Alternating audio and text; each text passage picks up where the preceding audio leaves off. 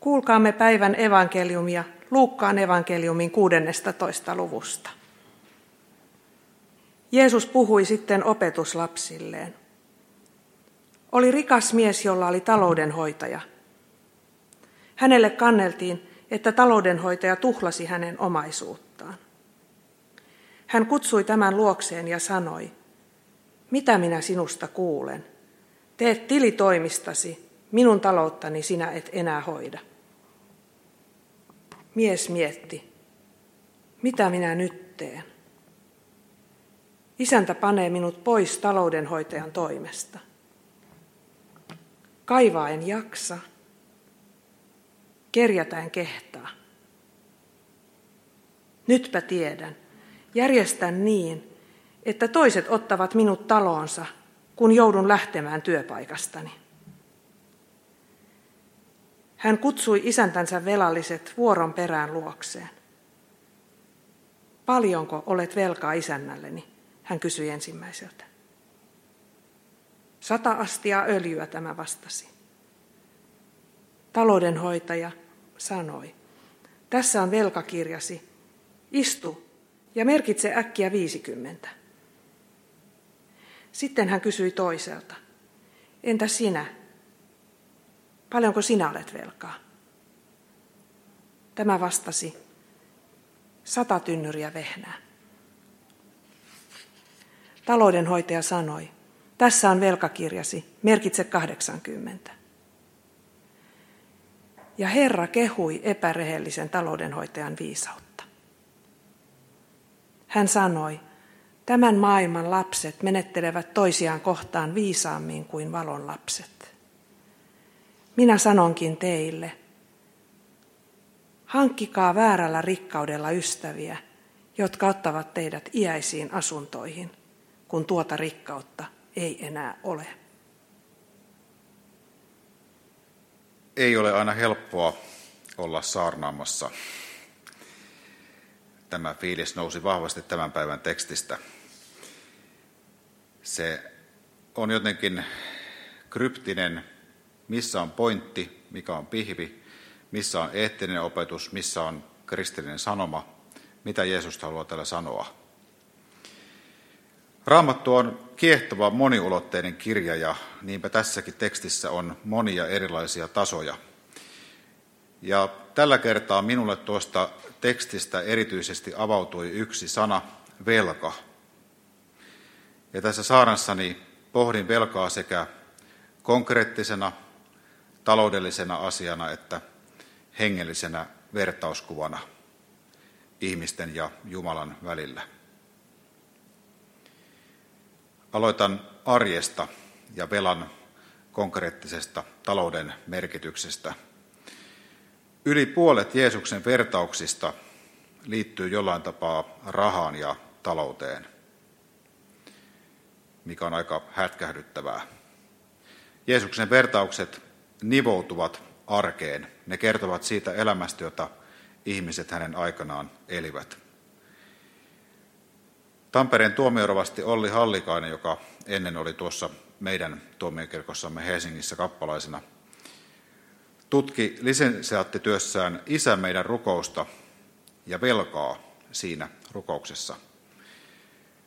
Siinähän sanotaan raamatun ja ekumeenisen sanamuodon mukaan, mukaan, että anna meille anteeksi velkamme, niin kuin mekin annamme anteeksi velallisillemme.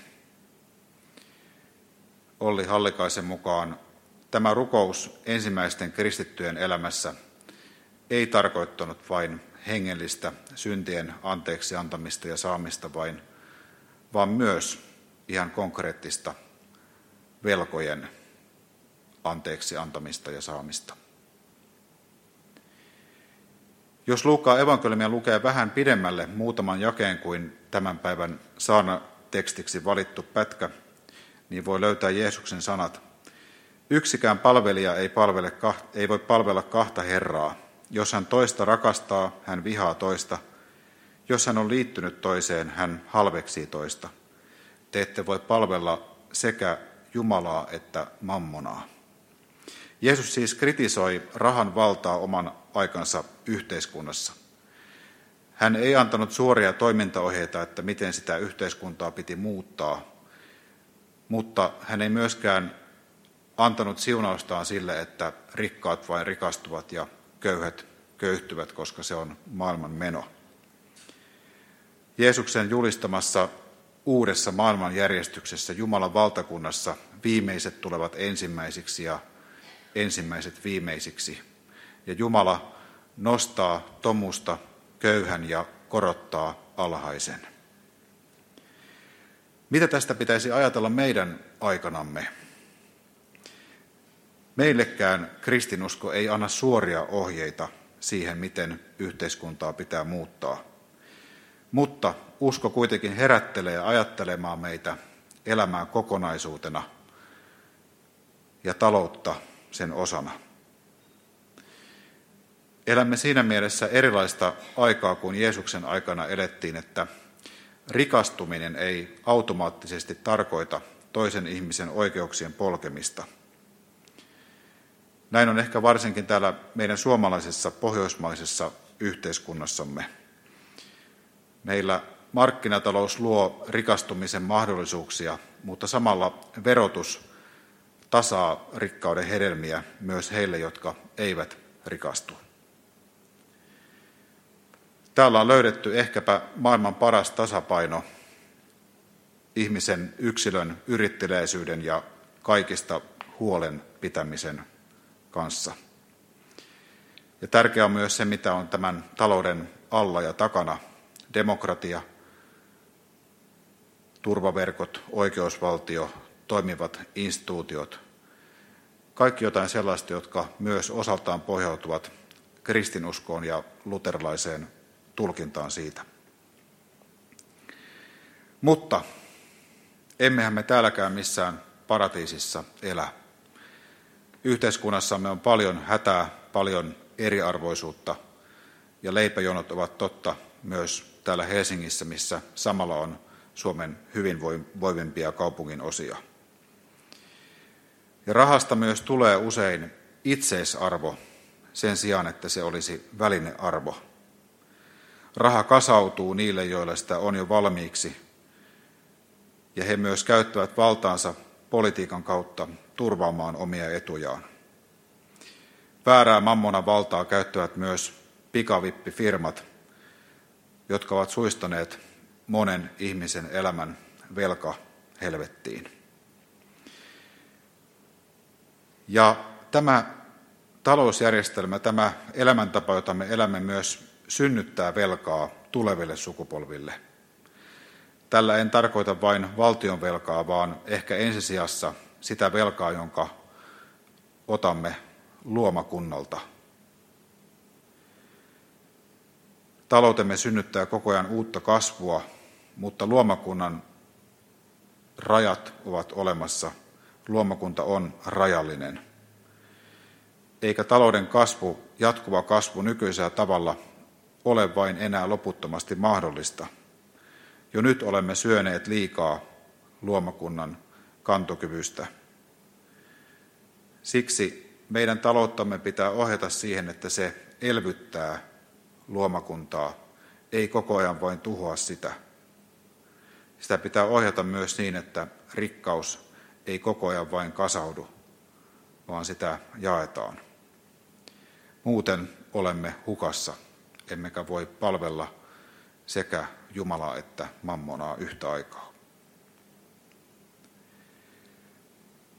Mitä evankeliumi puhuu meidän ihmisten välisistä suhteista? Saarnatekstissä kreikan kielen sana pronimos on käännetty meidän raamattumme sanalla epärehellinen, eli epärehellinen taloudenhoitaja. Sama sana voitaisiin kääntää myös sanoilla viisas tai ovela. Ja onhan niin, että tämän viisaan ovelan taloudenhoitajan toiminta rikkoo moraalin ja, ja markkinatalouden sääntöjä. Hän antaa velkoja anteeksi tuosta vain. Kuulen tässä kuitenkin Jeesuksen opetuksen siitä, että talous ei saa vallata ihmissuhteitamme. Olemme niin syvältä talouspuheen kyllästämiä, että myös ihmissuhteissa helposti mittaamme, vertaamme, etsimme omaa hyötyämme. Jumalan kuvana eläminen on kuitenkin jotain erilaista. Kristus kutsuu meitä pysähtymään toistemme luo, kuuntelemaan toisiamme. Ja silloin tärkein kysymys ei ole se, että mitä minä sinusta hyödyn, vaan kuka sinä olet. Ihmissuhteissamme voi myös muodostua ikään kuin velkaa kaikesta siitä, mikä on mennyt pieleen, mikä on mennyt väärin. Ne vääryydet on kohdattava ja sovintoa on rakennettava. Mutta samalla emme voi ikään kuin kasata koko ajan sisällemme velkaa kaikesta, mikä on mennyt väärin, vaan Kristus kutsuu meidät kulkemaan sovinnon kautta eteenpäin, jättämään sen velan, antamaan sen anteeksi toisillemme. Jumalan armon varassa voimme jatkaa eteenpäin, jättää velan taakse, antaa sen anteeksi. Lopuksi Isä meidän rukouksessa pyydetään anteeksi velkaa. Myös suhteessa Jumalaan velkaa kasautuu paljon. Velkaa siitä, missä epäonnistun, missä kuljen harhaan, missä en löydä oikeaa suuntaa. Ja tässäkin voin ikään kuin ruveta käymään kauppaa Jumalan kanssa. Kun olen näin hyvä, niin tee sinä minulle jotain. Mutta Jumalan todellisuus on erilaista. Jumala ei mittaa meitä markkinatalouden mittareilla, vaan Jumala näkee meidät rakkautensa läpi. Ja Jumala antaa velan anteeksi meille kohtuuttomasti täysin ansiotta, vailla mitään siitä, mitä me voisimme antaa takaisin. Se on Jumalan olemus, Jumalan tapa lähestyä, olla suhteessa meidän kanssamme. Jumala antaa anteeksi velkamme. Hän antaa meille aina uuden alun mahdollisuuden, niin että voimme tulla Jumalan eteen köyhinä, paljaina, avoimina lähteä jokaiseen päivään Jumalan armon varassa, katsella elämää, jonka Jumala meille antaa, sillä Jumala antaa velkamme anteeksi tänään. Amen.